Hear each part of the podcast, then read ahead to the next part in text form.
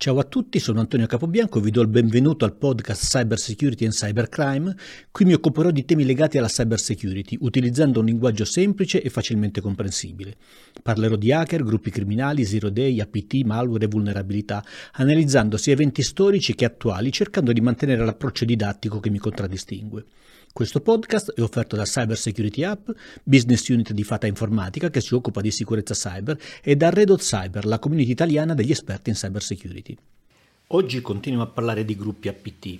Abbiamo visto eh, nella puntata precedente che per APT si intende eh, minaccia persistente ed avanzata, quindi Advanced Persistent Threat, che le caratteristiche principali di questi gruppi sono l'alta sofisticazione delle operazioni che sono in grado di portare avanti, lavorano su obiettivi mirati, molto spesso questi gruppi sono, hanno alle loro spalle delle vere e proprie nazioni come la Cina, come l'Iran, ma come anche gli Stati Uniti o Israele, si caratterizzano dalla persistenza in quanto sono estremamente persistenti nella loro attività e nel momento in cui entrano, riescono a entrare all'interno di un'organizzazione man- si mantengono all'interno di quell'organizzazione per un tempo molto lungo, naturalmente la furtività, sono le loro capacità gli permettono appunto per poter rimanere così a lungo all'interno delle vittime, dell'organizzazione delle vittime, diciamo così, una caratteristica è la furtività, quindi questa capacità di rimanere invisibile.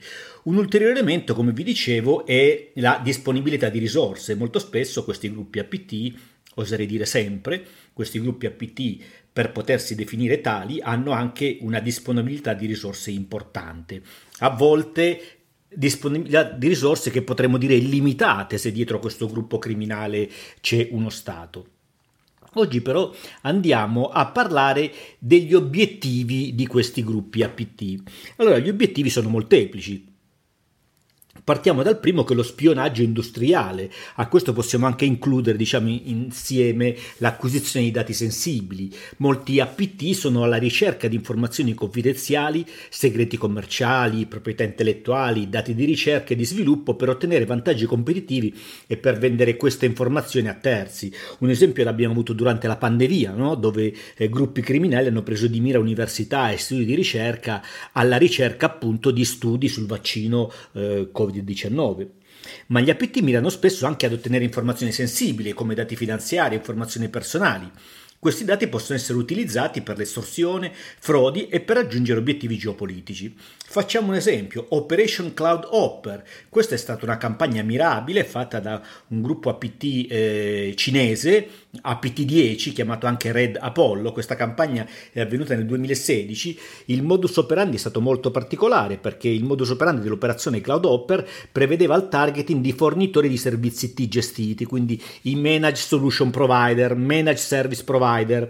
Questi MSP praticamente gestivano le applicazioni, eh, le infrastrutture, le reti dei loro clienti, che sono diventati appunto le vittime dei, di APT10. I settori interessati a, hanno incluso il settore dell'ingegneria, della produzione industriale, della vendita al dettaglio, eh, dei prodotti farmaceutici, telecomunicazioni, agenzie governative, praticamente attraverso la compromissione degli MSP, quindi dei, di queste managed service provider, sono stati in grado poi di andare a compromettere poi le infrastrutture dei clienti che venivano gestiti da questi MSP. Un altro obiettivo è quello del sabotaggio. Questi gruppi APT molto spesso operano cercando di sabotare delle infrastrutture dei, eh, degli avversari, delle vittime.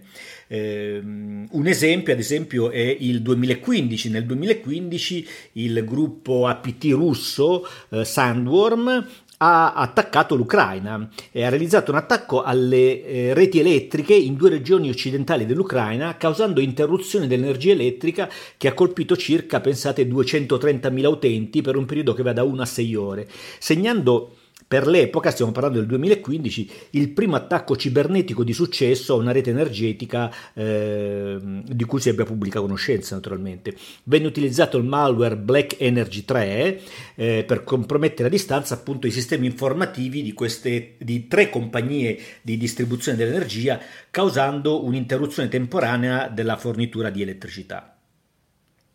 Un altro obiettivo, quindi abbiamo visto, il primo obiettivo è lo spionaggio industriale, al quale poi io ho accodato anche l'acquisizione di dati sensibili, che possono essere anche visti come due obiettivi differenti. Abbiamo poi un obiettivo che è l'obiettivo del sabotaggio, un, un ulteriore obiettivo naturalmente quello dello spionaggio governativo. Gli obiettivi degli APT possono anche includere appunto il monitoraggio delle comunicazioni e delle attività di organizzazioni governative, diplomatiche o militari.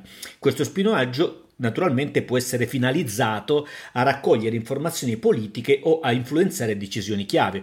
Io vi ho già raccontato in podcast precedenti dell'attacco fatto dal, dai gruppi eh, Fancy Bear e Cozy Bear al Partito Democratico statunitense durante le elezioni del Presidente degli Stati Uniti, che poi eh, elezioni che sono state perse da Hillary Clinton e vinte da mh, Donald Trump. All'epoca sia Cosi Bear che Fancy Bear riuscirono ad infiltrarsi nella rete del Partito Democratico, andando poi a compromettere le mail di Hillary Clinton e creando uno scandalo che sicuramente non ha favorito eh, Hillary in quel periodo. Eh, all'epoca ehm, c'è stata, come vi dicevo, questa compromissione posizione sia da parte di Fancy Bear e di, Cos- eh, di Cozy Bear e si presume che questi due gruppi, essendo due gruppi russi ma che fanno capo a due differenti unità dei servizi segreti, eh, probabilmente hanno attaccato inconsapevolmente l'una dell'altra.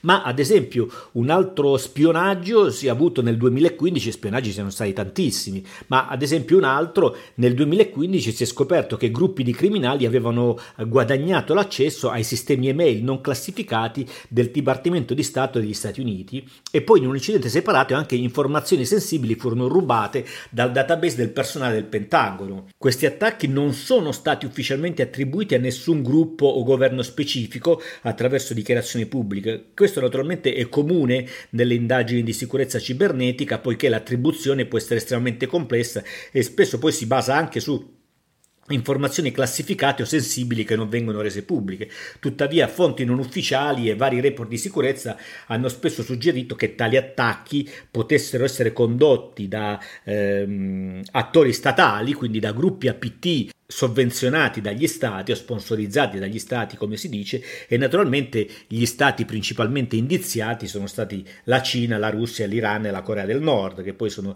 gli stati che si contrappongono diciamo così agli Stati Uniti. Um, un ulteriore uh, obiettivo dei gruppi APT sono le attività terroristiche, in alcuni casi questi gruppi terroristici possono, questi gruppi APT possono operare a fini terroristici, eh, quindi possono uh, utilizzare le loro tattiche per pianificare e condurre attacchi.